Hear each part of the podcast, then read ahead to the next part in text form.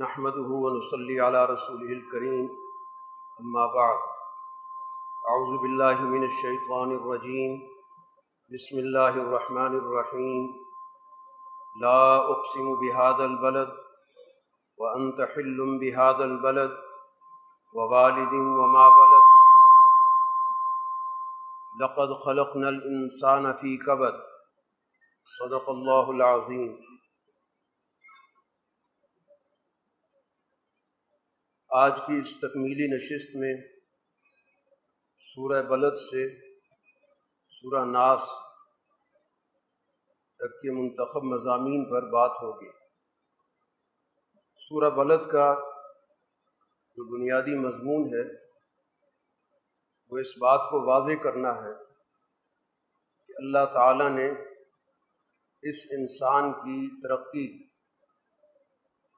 اس کی جد و جہد میں رکھی۔ اس انسان کی ساخت ایسی بنائی گئی ہے کہ اگر یہ آگے بڑھنا چاہتا ہے تو اس کو جد و جہد کرنی ہوگی۔ اس کے بغیر یہ باقی کائنات کی جو انواع و اقسام ہیں، مخلوقات ہیں، ان سے آگے ترقی نہیں کر سکتے اور بطور دلیل کے قرآن حکیم نے خود مکہ مکرمہ کا جو اپنا قیام ہے، اس کا وجود ہے، اس کو دلیل کے طور پہ ذکر کیا۔ مکہ مکرمہ در حقیقت ابراہیم علیہ السلاۃ والسلام اور اسماعیل علیہ السلام کی اس جد و جہد کا نمونہ ہے کہ جو انہوں نے اس بے آب و گیا علاقے میں اللہ کا مرکز قائم کر کے اس کو ایک عملی شکل دے۔ تو یہ جد و جہد کا ایک نمونہ، یہ تا قیامت اس بات کی طرف توجہ دلاتا ہے کہ جب انسان کی جد و جہد اعلیٰ مقاصد کے لیے ہوتی ہے، تو پھر ماحول، حالات اور جغرافیائی مسائل، رکاوٹیں اس کا راستہ نہیں روکتی۔ دوسری بات قرآن حکیم نے اس جد و جہد کے حوالے سے دلیل کے طور پر خود رسول اللہ صلی اللہ علیہ وسلم کی جد و جہد کو پیش کی۔ مکی صورت ہے، مکہ مکرمہ میں آپ جد و جہد کر۔ اس ابو جہل اور ابو لہب کے نظام کے خلاف مشکل دور سے گزر رہے ہیں۔ وہ دور جس میں بائیکاٹ بھی ہے، کردار کشی بھی ہے۔ آپ پر اور آپ کے ساتھیوں پر، نفسیاتی، جسمانی، ہر قسم کے حملے بھی ہیں۔ لیکن آپ جس استقامت کے ساتھ مکہ میں جد و جہد کر رہے ہیں، تو یہ بھی اس بات کی دلیل ہے کہ انسانیت کے لیے آگے بڑھنے کا راستہ اس کے سوا کچھ نہیں، کہ وہ اعلیٰ مقاصد کے لیے اپنے آپ کو وقف کریں اور جد و جہد کریں پھر قرآن حکیم نے دلیل کے طور پر ایک انسان کی فطری زندگی کا ایک نمونہ پیش۔ کیا والد اور اولاد۔ دنیا کے اندر انسان کی جو آمد ہے، اس کا جو وجود ہے، وہ جس عمل کے ذریعے ہوتا ہے، تو یہ بھی بذات خود اس بات کی دلیل ہے کہ اس دنیا کے اندر انسان کی جد وجہد ہی اس کا بنیادی، اس کی شناخت ان دلائل کے ساتھ قرآن نے کہا کہ لقد خلق نل انسان فی قبر۔ کہ ہم نے انسان کو مشقت میں پیدا کیا اس کو جد وجہد کرنی ہوگی محنت کرنی ہوگی آگے بڑھنا ہوگا اور اس مقصد کے لیے اللہ نے اس دنیا کے اندر اس کو صلاحیت عطا کی۔ دیکھنے کی صلاحیت عطا کی ہے۔ اسی طرح اللہ تعالیٰ نے اس کو قوت گویائی دی ہے، بولنے کی صلاحیت دی ہے۔ جس کے ذریعے وہ دنیا کی معلومات حاصل کرتا ہے، سوال کرتا ہے، پوچھتا ہے۔ پھر اس دنیا میں اللہ نے اس کے سامنے ترقی کے دو مدارج رکھے، ایک اس کی روحانی ترقی کا اور ایک اس دنیا کے اندر معاشی صورتحال کو، معاشرتی حالات کو بہتر بنانے۔ انہی راستوں سے وہ آگے بڑھ سکتا اس مقصد کے لیے اس کو مشکل گھاٹی سے گزرنا ہوتا کیونکہ جد و جہد ہمیشہ وہاں پر ہوتی ہے جہاں مشکلات موجود اور مشکل گھاٹی کیا ہے کہ معاشرے کے اندر ایک تو اس بات کی جد وجہد کی جائے کہ اگر انسانیت غلام ہے تو اس کو غلامی سے نجات دلائی ان کی گردنوں پر جو بوجھ پڑا ہوا ہے، اس بوجھ سے ان گردنوں کا آزاد کیا۔ ایک آزاد معاشرہ پیدا کیا۔ سب سے پہلا تقاضا یہ اور آزاد معاشرہ اگر موجود ہے، تو پھر اگلی جد و جہد یہ ہے کہ وہاں پر لوگوں کے معاشی حالات بہتر کیے۔ لوگوں کی ضروریاتی زندگی ان کو مہیا کی جائے غربت کو ختم کیا جائے تو یہ دو بڑے بنیادی یہاں پر اصول ذکر کیے گئے کہ سوسائٹی کو آزاد کرانا اگر اس پر غلامی مسلط ہے، اس پر معاشی بوجھ مسلط ہے، اس پر بہت سارے توق ڈلے ہوئے اور جب وہ سوسائٹی آزاد ہو جاتی ہے تو پھر اگلا مرحلہ شروع ہوتا ہے کہ اس سوسائٹی کے اندر لوگوں کی ضروریاتی زندگی کو مہیا کیا جائے اور ان کو اپنے پاؤں پہ کھڑا کیا تو یہ دو بڑے بنیادی تقاضے یہاں پر ذکر کیے اس کے بعد قرآن حکیم نے کہا کہ ان سماجی مسائل کے حل کرنے کے بعد اب اس کے لیے ماحول سازگار ہوگا۔ اس بات کے لیے کہ وہ اپنی روحانی ترقی کے لیے کام کرے۔ وہ اللہ پر ایمان لا کر جو عملی تقاضے اللہ سے تعلق کے بنتے ہیں، ان کو پورا کرے اور وہ عملی تقاضے بھی ایسے نہیں ہیں کہ جو سماج سے یا سوسائٹی سے کٹے ہوئے۔ وہ بھی قرآن یقین کہتا ہے کہ وہ تواسو بے صبر و تواسو بالمرحم۔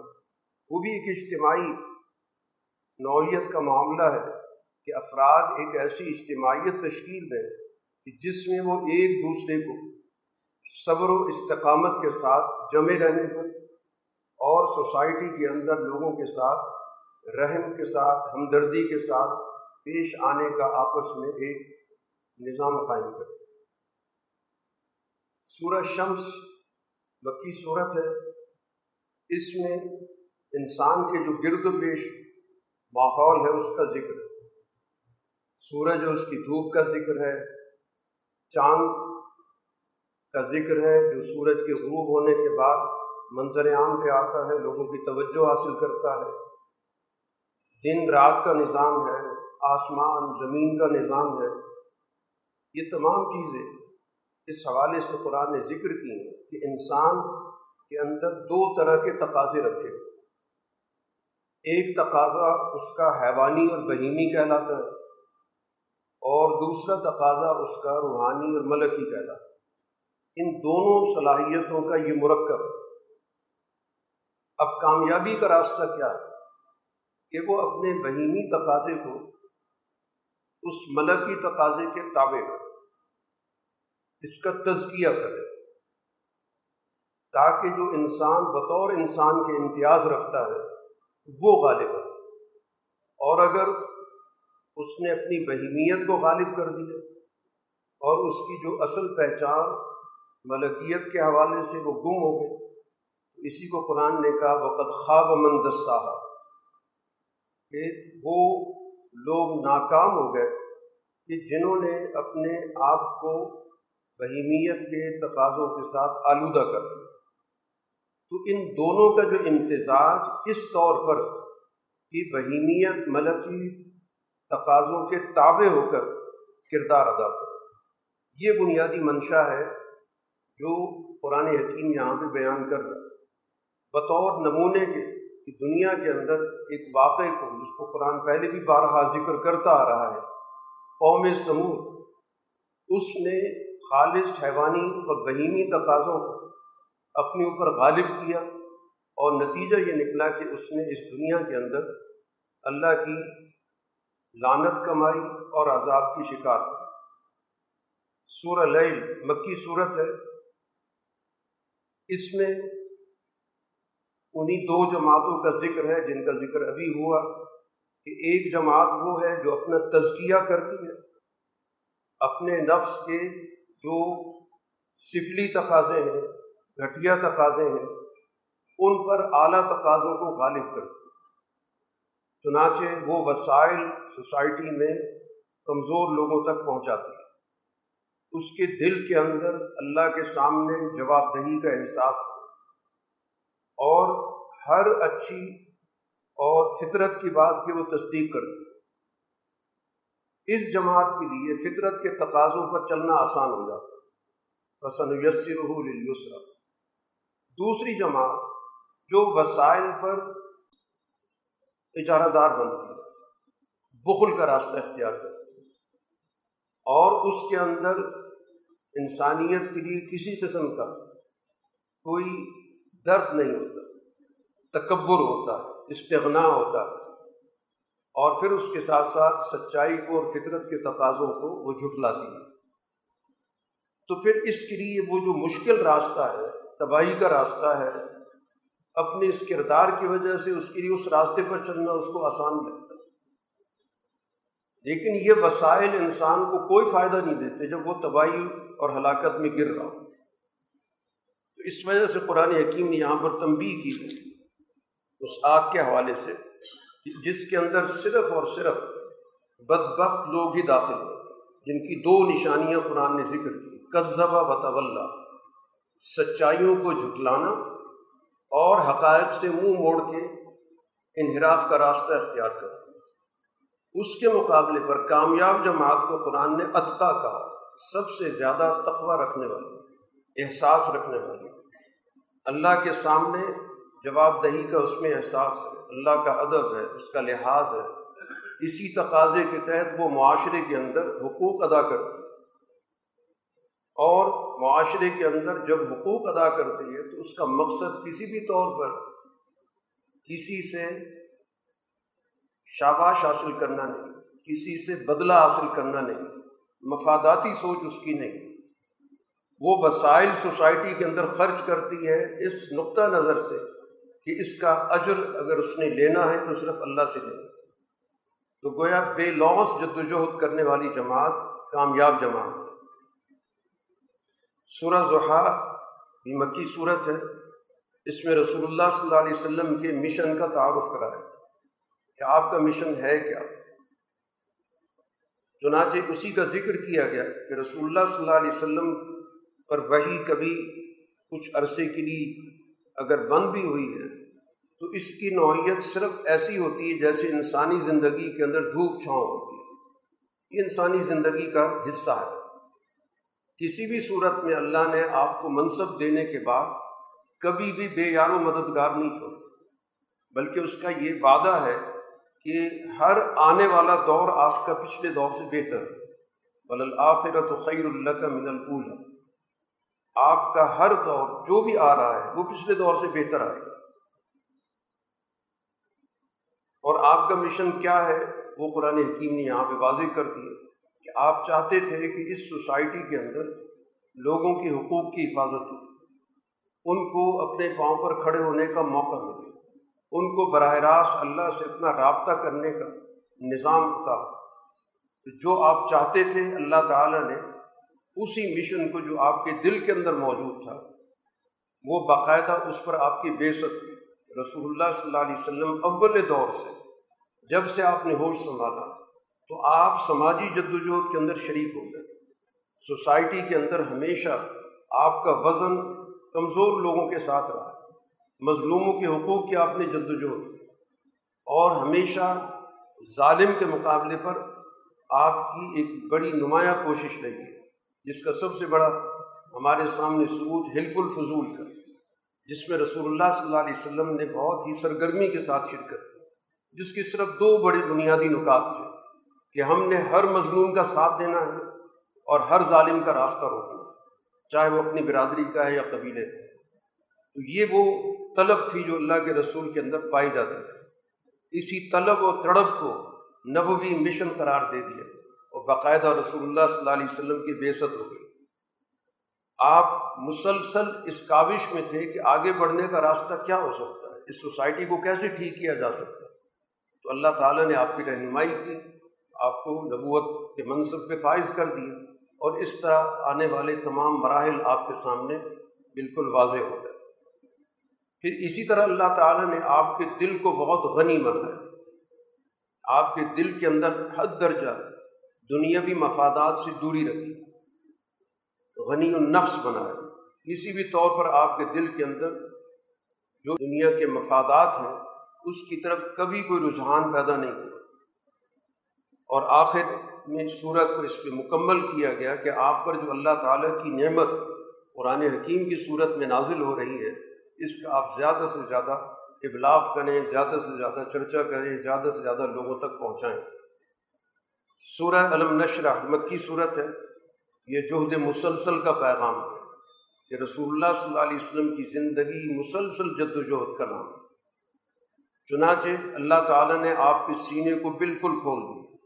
کسی قسم کا کوئی ایسا شائبہ آپ کے دل پر نہیں آیا اپنی جد وجہد کی کامیابی کے حوالے سے۔ اور پھر اس مشن میں چونکہ ابتدا میں آپ اکیلے تھے، اکیلا اپنے بوجھ اٹھایا اور پھر اللہ تعالیٰ نے آپ کو رفقائے کار دیے اور یوں وہ آپ کا بوجھ مختلف لوگوں میں تقسیم ہو گیا اور وہ انفرادی طور پر جو ساری ذمہ داری تھی، اس نے ایک اجتماعی شکل اختیار کر دی۔ اور ورفان اعلیٰ کا ذکر پھر اس کے بعد ظاہر ہے کہ آپ کے مشن کا چرچا نہ صرف جزیرت العرب میں ہوا بلکہ اس مشن نے پھر پوری دنیا کے اندر آپ کے اس پیغام کو عام بھی کیا اور اس کو غالب بھی کیا۔ قرآن حکیم کہتا ہے کہ تنگی کے ساتھ تو آسانی آتی ہے، براہ راست آسانی نہیں آتی۔ پہلے عسر ہوتا ہے، تنگی ہوتی ہے، دباؤ ہوتا ہے، مشکلات ہوتی ہیں، لیکن لازمی طور پر اس کے ساتھ آسانی جڑی ہوئی۔ اور پھر آپ سے کہا گیا کہ جب آپ ایک مشن سے فارغ ہوں تو اگلا مشن شروع کریں رسول اللہ صلی اللہ علیہ وسلم نے جب صلح حدیبیہ کی تو بظاہر مسلمانوں کے پاس سستانے کا وقت تھا کہ آرام سے کچھ وقت گزارتے ہیں لیکن جو ہی آپ حدیبیہ سے واپس آتے ہیں تو خیبر کی طرف چل پڑتے۔ یہ وہ مشن ہے کہ جس میں کبھی بھی پاؤں پسار کر بیٹھنے کا موقع نہیں ہوتا، بلکہ ایک مشن کی تکمیل کے بعد اگلا مرحلہ شروع کر دیا جاتا۔ ہے یہی رسول اللہ صلی اللہ علیہ وسلم کی اور آپ کے نقش قدم پر جماعت صحابہ کی زندگی تھی۔ صورت تین مکی صورت ہے، اس میں انسان کی اعلیٰ تخلیق کا ذکر کیا گیا۔ کہ اللہ نے اس انسان کو بہت ہی خوبصورت طریقے سے پیدا کیا۔ اس کے اندر بہت ساری صلاحیتیں جمع کر ایک تو خود اس انسان کا یہ سامنے وجود ہے، جس کو ہم جسم انسانی کہتے ہیں۔ پھر اس انسان کے اندر اللہ تعالیٰ نے ایک طبی روح رکھی، جس کی بنیاد پہ یہ چل پھر رہا ہے، بات چیت کر رہا ہے۔ پھر اس انسان کے اندر اللہ نے ایک ملکی صلاحیت رکھی، جس کی بنیاد پر یہ انسان باقی جانداروں سے مختلف ہو گیا۔ اور پھر اس کے بعد جو سب سے بڑی چیز اس انسان کے اندر موجود ہے، وہ ایک نورانی نقطہ ہے، ایک روح الہی ہے، جس کی وجہ سے اس کی اپنے رب کے ساتھ ایک کشش کا تعلق ہے۔ ان کا مجموعہ انسان کہلاتا ہے اور یہ انسان یقیناً بہت ہی ایک اعلیٰ درجے کی، بہت ہی خوبصورت قسم کی مخلوق ہے۔ اب اگر وہ اپنے اس بنیادی ڈھانچے کو سمجھتا ہے، اس کو جانتا ہے، اس کے مطابق تقاضے پورے کرتا ہے، تو پھر تو یقیناً اپنے اس منصب پر یہ فائز رہتا ہے۔ اور اگر وہ بہیمی تقاضوں کی طرف چلا جاتا ہے، مفاداتی سوچ کی طرف چلا جاتا ہے، انفرادی اپنی ذمہ داریاں پوری کرتا ہے اور اجتماعی تقاضوں سے انحراف کرتا ہے تو پھر وہ نیچے چلا جاتا ہے، اسفل صافلین میں چلا جاتا ہے۔ اس سے نکلنے کا راستہ وہی جو قرآن دو بڑے بنیادی اصول پورے قرآن کے اندر بار بار ذکر کرتا ہے، ایمان اور عمل صالح۔ ایک اعلیٰ نصب العین، اللہ کی ذات کے ساتھ اس پر ایمان کا، اور پھر اس کی زندگی کے ہر ہر شعبے کے اندر جو بھی عملی تقاضے بنتے ہیں ان کو پورا کریں۔ سورہ الگ مکی صورت ہے، اس میں انسانیت کا تعارف کرایا گیا۔ یہ سب سے پہلی صورت ہے جو رسول اللہ صلی اللہ علیہ وسلم پر غار حرا میں نازل ہوئی۔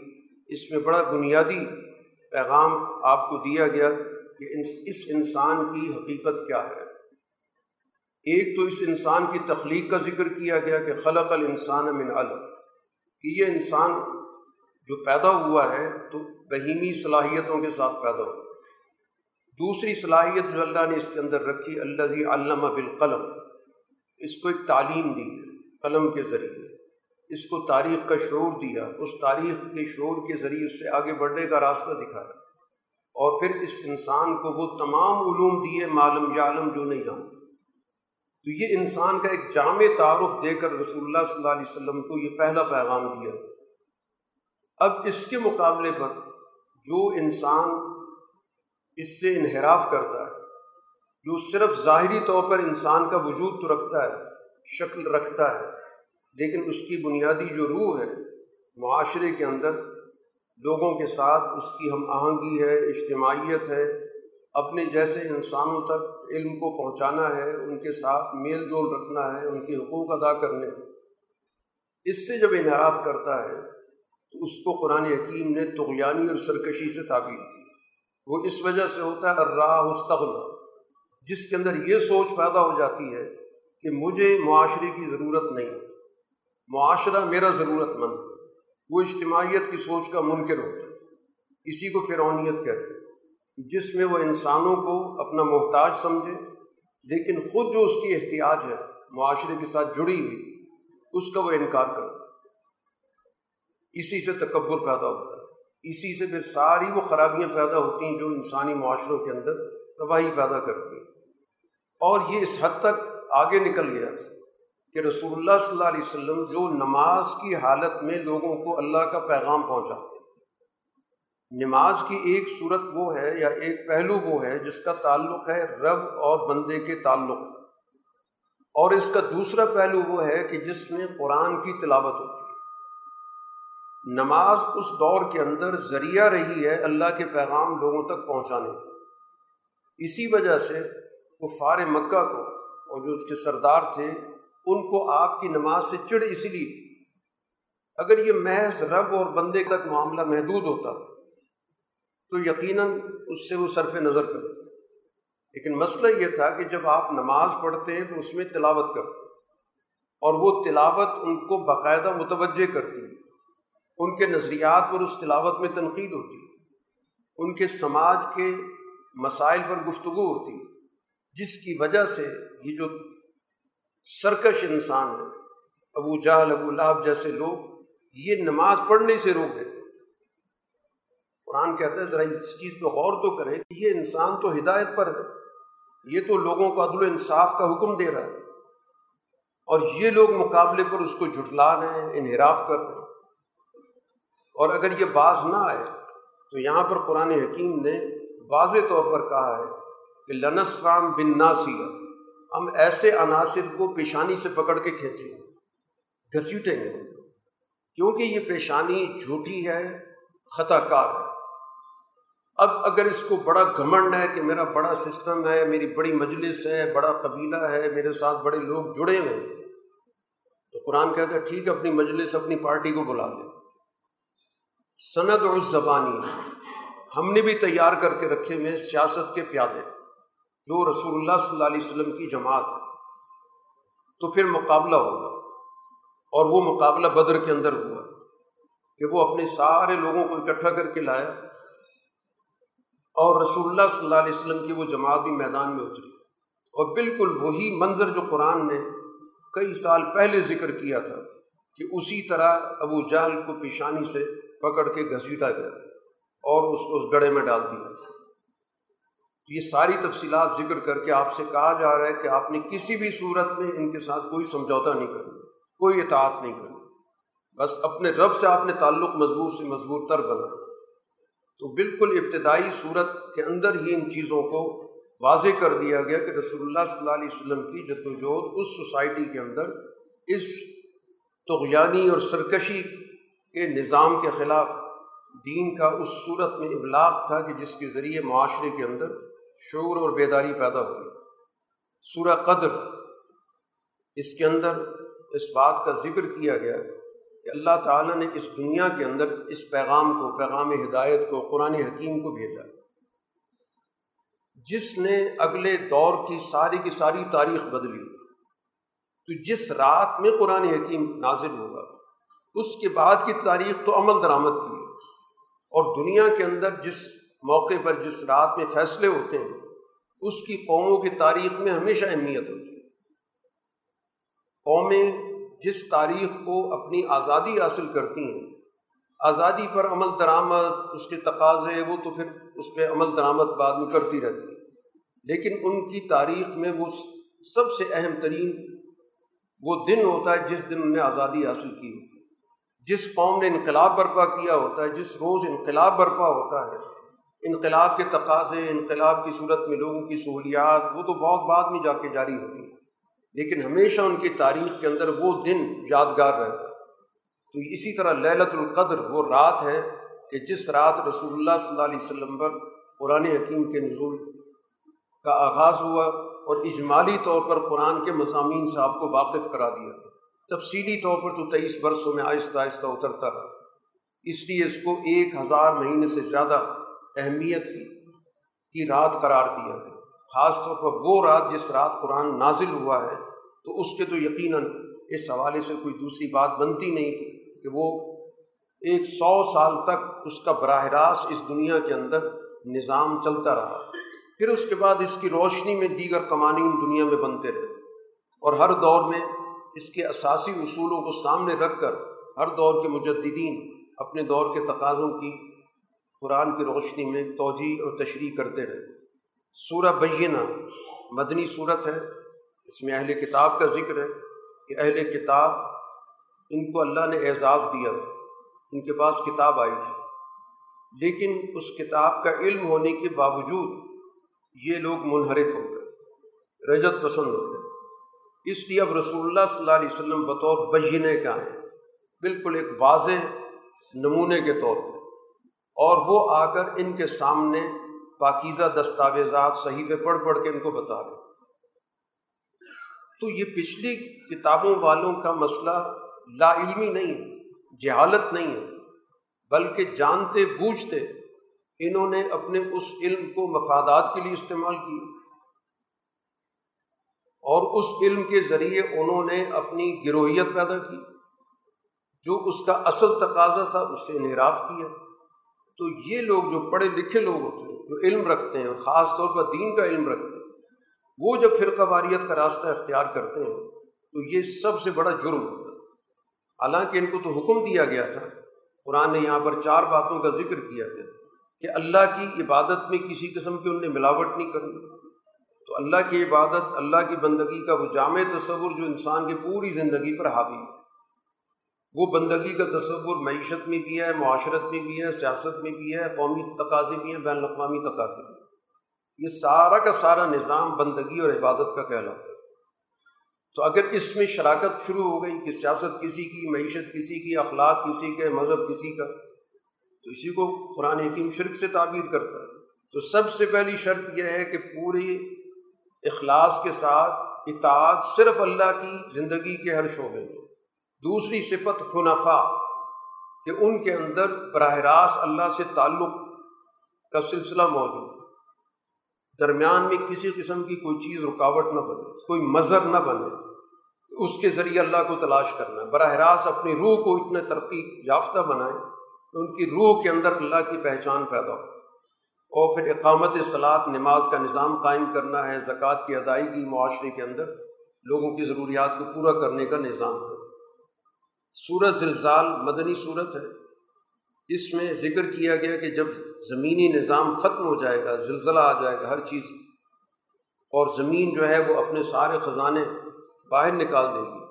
تو یہی وہ دن ہوگا جس دن اب انسانی اعمال کا ظہور ہوگا۔ کہ انسانی اعمال کے اب نتائج کیا ہیں؟ تو یہ نتائج کا دن ہوگا جو اس پوری کائنات کا سلسلہ لپیٹنے کے بعد سامنے آئے۔ اور واضح کیا گیا کہ اس موقع پر اللہ تعالیٰ کا یہ قانون روب عمل آئے گا کہ جس نے جس طرح کا کردار ادا کیا ہوگا، پوری پوری تفصیلات کے ساتھ وہ منظر عام پہ آ جائے گا۔ چاہے اس کا شر کا کردار ہے یا خیر کا کردار۔ سورہ عادیات مکی صورت ہے۔ اس میں گھوڑوں کا ذکر کیا گیا بطور دلیل کے۔ کہ جو ان کی نوعیت ہوتی ہے، گھوڑے اس دور کے اندر استعمال ہوتے تھے مختلف مقاصد کے لیے۔ قوموں پر خاص طور پر غارت گری کے لیے، ایک قبیلہ دوسرے قبیلے پہ جب حملہ کرتا تھا تو اس کا سب سے مؤثر ترین ذریعہ گھوڑوں کا استعمال تھا۔ اب ان کی جو کیفیات قرآن نے ذکر کی ہیں کہ جب دوڑایا جائے تو ہانپ کے دوڑتے ہیں، پھر پاؤں جب زمین پر مارتے ہیں، جھاڑ کے اس سے آگ نکلتی ہے، پھر گرد و غبار اڑتا ہے، پھر وہ دلیری کے ساتھ، بہادری کے ساتھ مجمے میں بھی گھس جاتے ہیں یہ گویا کہ ان کی خصوصیت ذکر کی ہے۔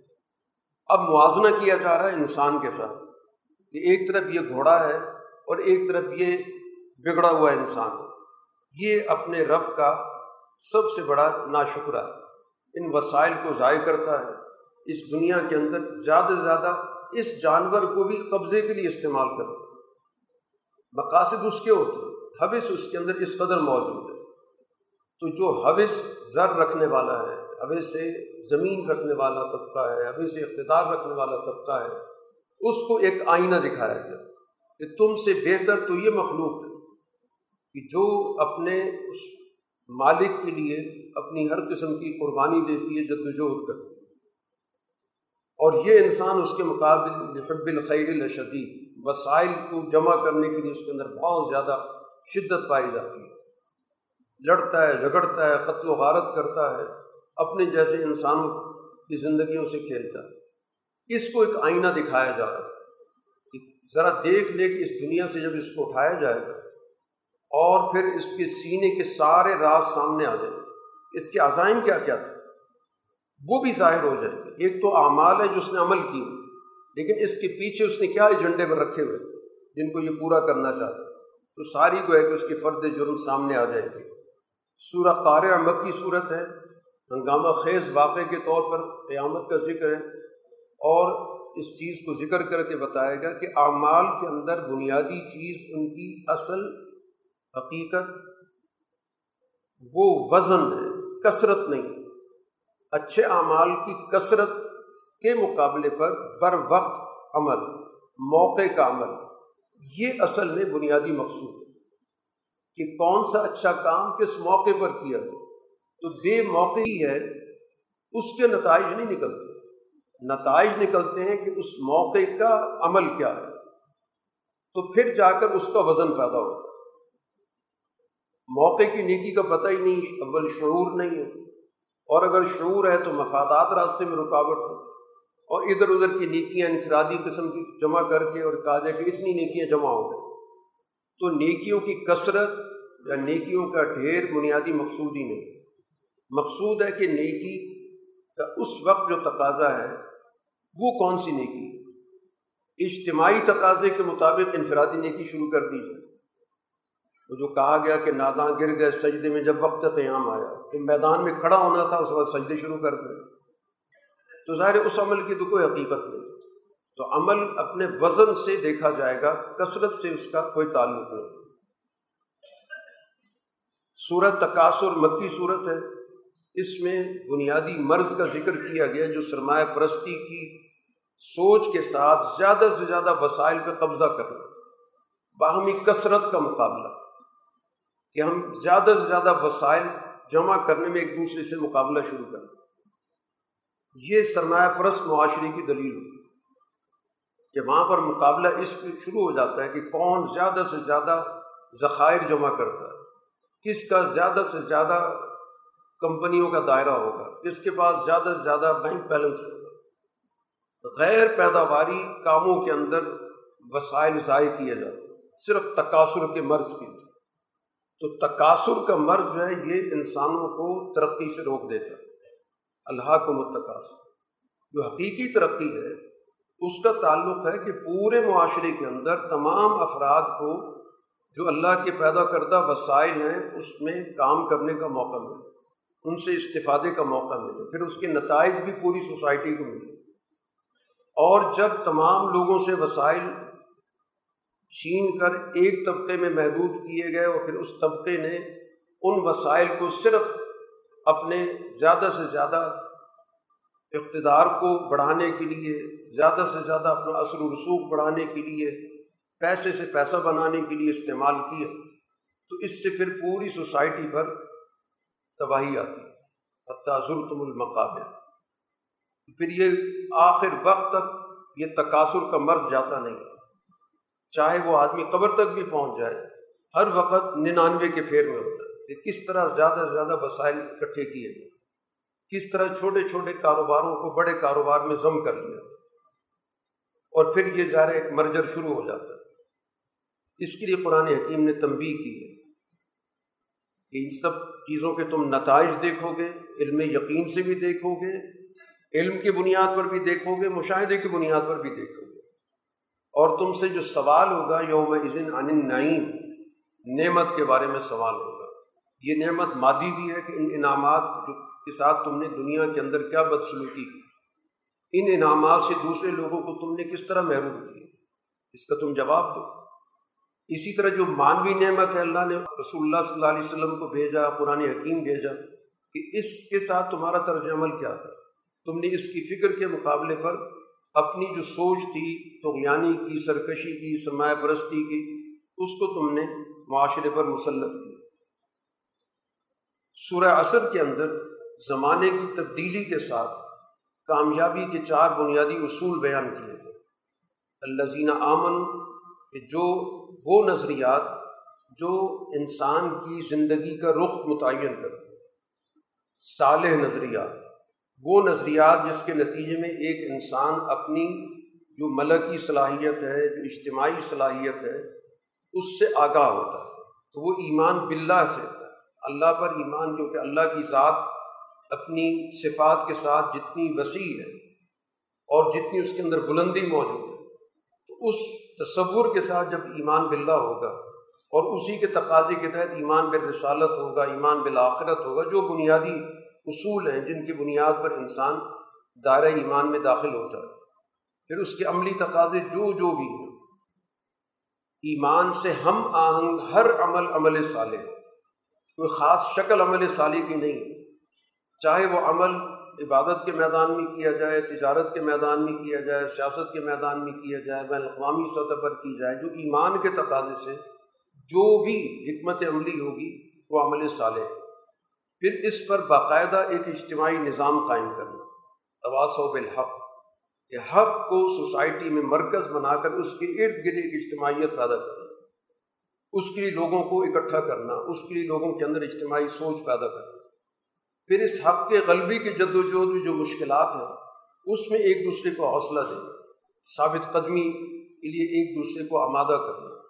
تو یہ چار بڑے بنیادی اصول ہیں جو سوسائٹی کی کامیابی کے اندر کلیدی کردار ادا کرتے ہیں۔ سورہ حمزہ مکی صورت ہے۔ اس میں قرآن حکیم نے جو سرمایہ دارانہ اخلاق ہیں، ان کے تباہ کن نتائج ذکر کیے۔ سرمایہ پرستی سے کیا کیا بد اخلاقیاں پیدا ہوتی ہیں۔ دوسروں کی کردار کشی دوسروں کے عیب تلاش کرنا، دوسروں پہ الزام تراشی۔ انفرادیت سرمایہ پرستی کا سب سے بڑا مظر ہوتا ہے۔ پھر اس انفرادیت سے جڑے ہوئے یہ سارے جرائم ہیں۔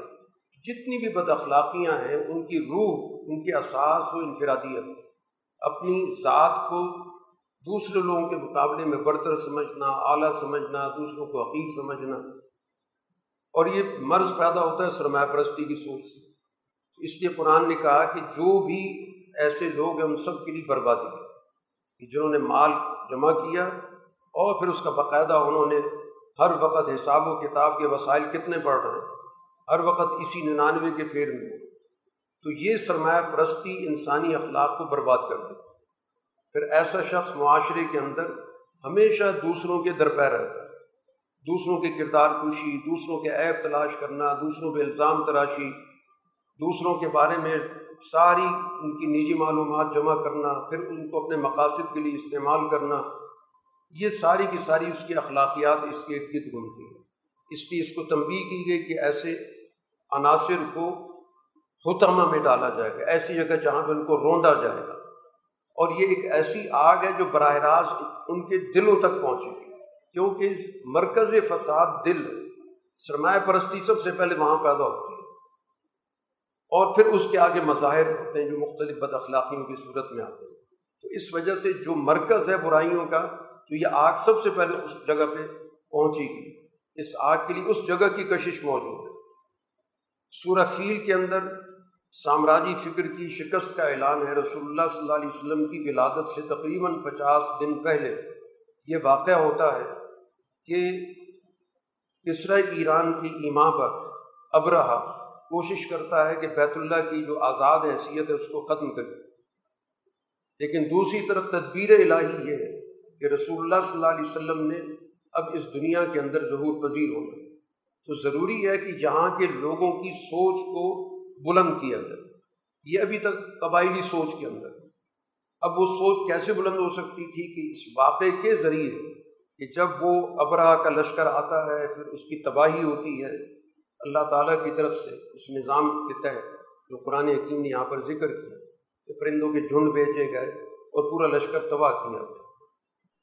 اس واقعے کے ذریعے قریش کے حوصلے بلند ہو گئے۔ کہ ہماری اللہ تعالیٰ کی طرف سے بہت بڑی مدد ہوئی ہے۔ ہم نے ایک بڑی طاقت کو یہاں پہ شکست ہوتے دیکھا ہے۔ چنانچہ قریش جو پہلے بہت ہی ابتدائی درجے کی سوچ رکھتے تھے اس واقعے کے بعد اب وہ گرد و پیش پر حکومت کرنے کے خواب بھی دیکھنے لگے۔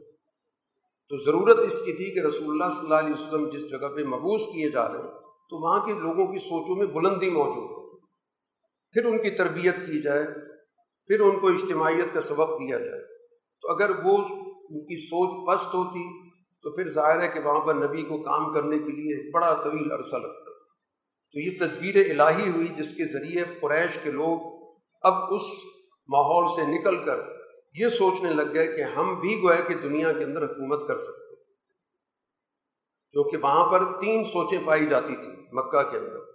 ایک سوچ یہ کہتی تھی کہ ہمیں کسرا کے ساتھ تعلقات بہتر کر کے ان کا حصہ بننا چاہیے۔ ایک سوچ یہ تھی کہ کیسر کے ساتھ تعلقات بہتر کریں، شام سے ہماری تجارت ہوتی ہے۔ ہم ان کے نظام کے ساتھ جڑ جائیں۔ ایک چھوٹی سی جماعت تھی، جس کی سوچ یہ تھی کہ ہمیں آزاد رہنا چاہیے۔ تو اس جماعت کو اس واقعے کے ذریعے تقویت حاصل ہو گئی کہ ہم اتنے کمزور نہیں ہیں کہ ہم کیسر یا کسرا کے تابع ہو جائیں۔ ہمیں اپنے طور پہ سوچنا چاہیے، ہمارا ایک آزاد نظام ہونا چاہیے۔ لیکن کیسے ہونا چاہیے، اس کا کیا رخ ہوگا، اس کی کیا فکر ہوگی، انہیں نہیں پتہ تھی وہ رسول اللہ صلی اللہ علیہ وسلم نے آ کر ان کو فکر عطا کی اور پھر اس کے ذریعے اس جماعت کو تقویت حاصل ہوئی، پھر اسی کی تربیت ہوئی جو آپ پر ایمان لائی اور بالآخر دنیا کے اندر اس کا غلبہ ہوا۔ سورہ قریش، مکی صورت ہے، اس میں اسی چیز کا ذکر کیا گیا کہ ایک تو قریش کو اس وقت یہ سہولت حاصل تھی کہ وہ شام بھی جاتے تھے اپنے کاروبار کے لیے، جہاں پر قیصر کی حکومت تھی، یمن آتے تھے، جہاں پر کسرا کی حکومت تھی۔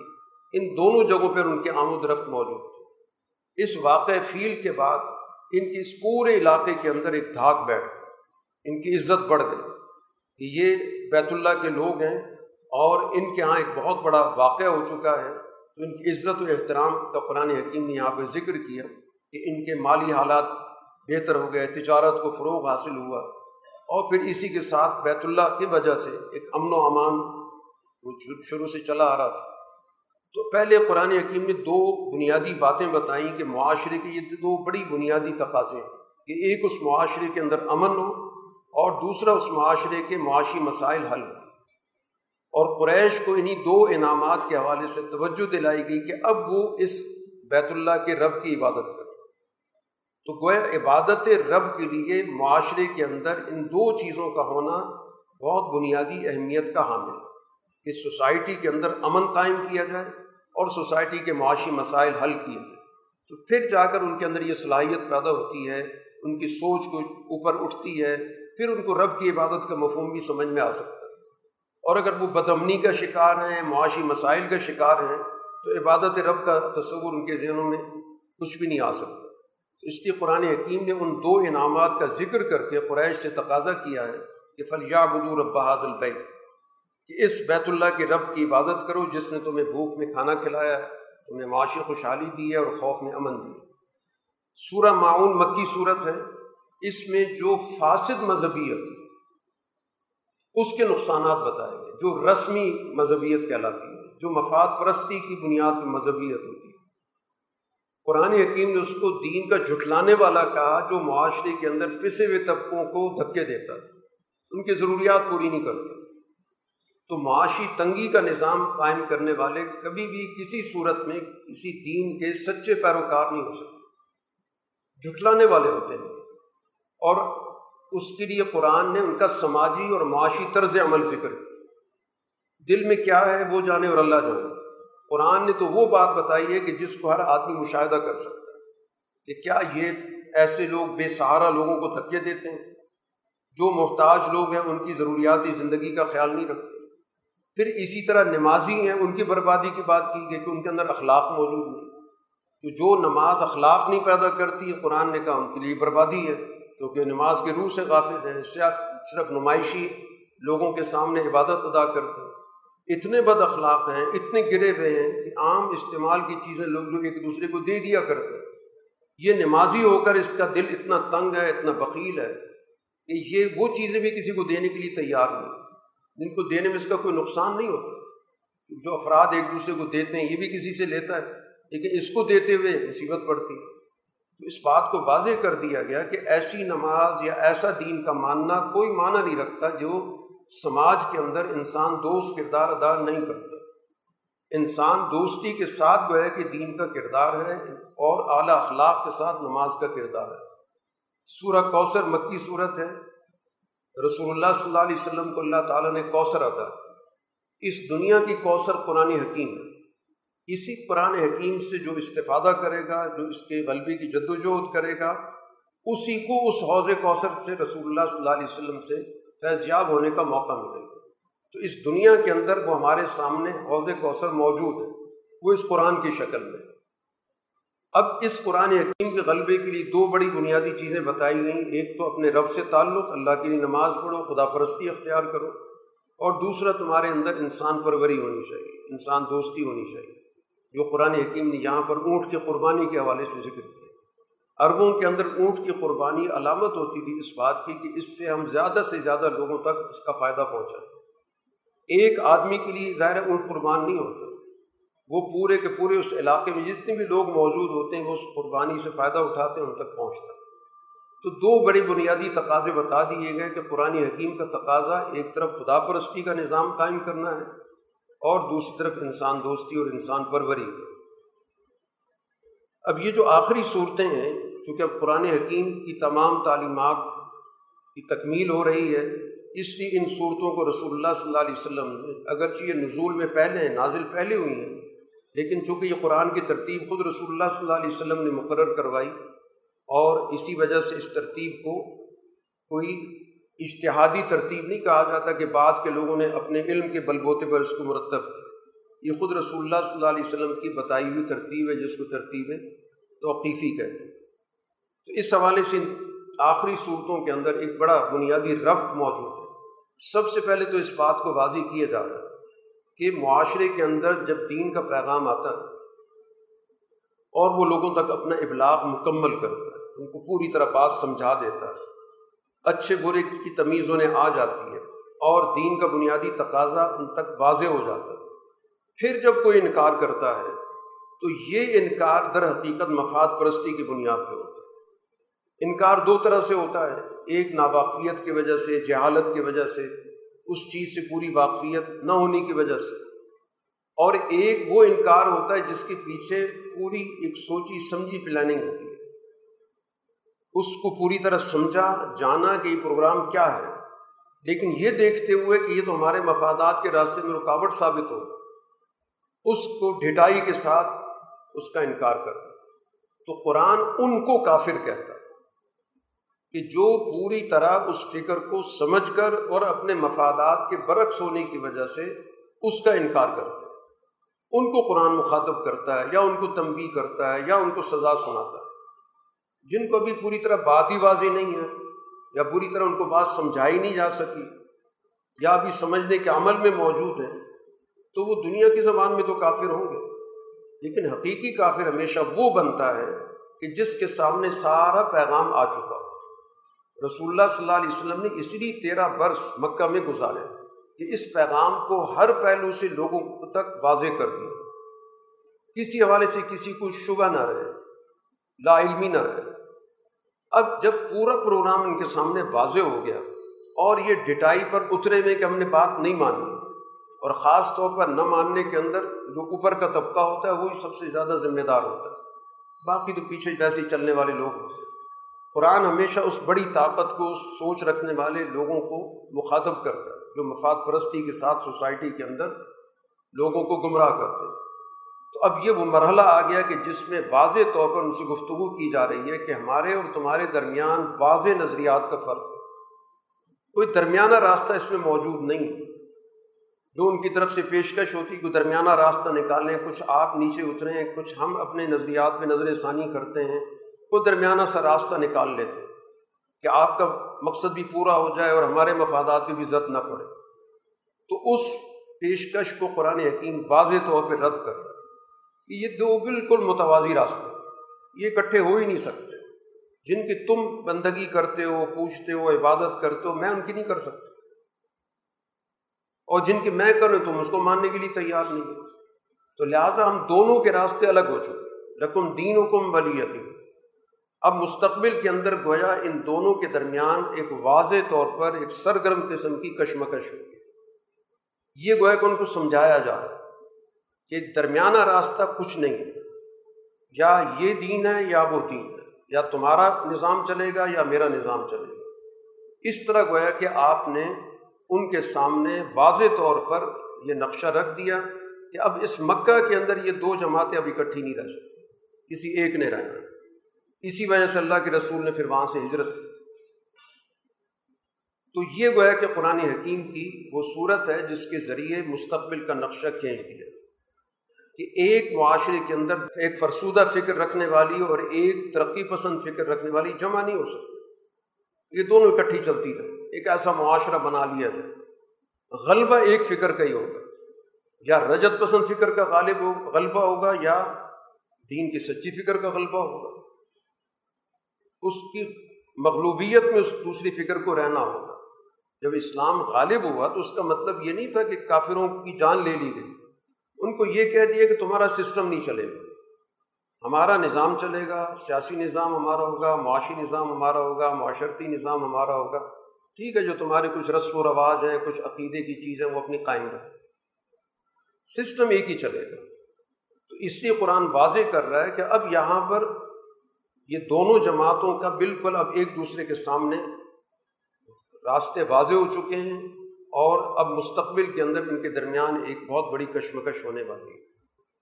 اب وہ کشمکش رسول اللہ صلی اللہ علیہ وسلم جب مدینہ تشریف لے گئے اور پھر وہ میدان کے اندر کشمکش شروع ہو گئے کئی واقعات ہوئے، کئی غزبات ہوئے، کئی جنگیں ہوئیں۔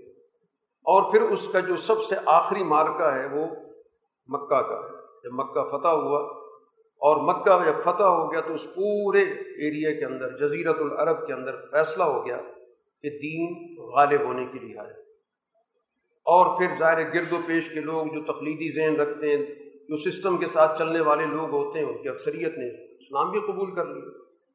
حالانکہ یہ وہی لوگ تھے جن کے سامنے رسول اللہ صلی اللہ علیہ وسلم کی ترپن سال کی زندگی گزری تھی۔ لیکن چونکہ اس وقت آپ کا سسٹم نہیں تھا، اس لیے یہ اپنے سسٹم کے ساتھ موجود تھے، آپ کا ساتھ دینے کے لیے تیار نہیں تھے۔ لیکن جب آپ نے اس نظام کو ختم کیا، مکہ فتح کیا، تو یہی لوگ فوج در فوج اسلام میں آنے شروع ہو گئے۔ تو اس طرح گویا کہ ایک سیاسی فتح حاصل ہو گئی۔ اب سیاسی فتح کی اساس کیا ہوتی ہے؟ وہ اگلی صورت بتا رہی ہے کہ اس سے پہلے آپ کو سوسائٹی کے اندر ایک سوشل کام کرنا ہوتا ہے۔ اس میں سب سے پہلے آپ نے معاشرے کی جو سوچ ہے، اس کو شکست دینی ہوتی ہے۔ اگر معاشرے کی آپ نے معاشرتی نوعیت تبدیل نہیں کی، اس کا سماجی نظام نہ بدلا، صرف آپ نے ایک سیاسی غلبہ حاصل کر لیا، تو وہ سیاسی غلبہ کسی بھی وقت ختم ہو سکتا۔ جب تک سماج کے اندر اس فکر کی جڑیں نہیں ہوں اسی کو سوشل فتح کہا جاتا ہے کہ آپ سماج کا ذہن بدلیں، ان کی معاشرت بدلیں، ان کی معیشت بدلیں، ان کا اجتماعی اخلاق کا نظام بدلیں، تو پھر ہی جا کر اس پہ ایک سسٹم کھڑا ہوگا۔ میں سیاسی فتح حاصل کر لیں۔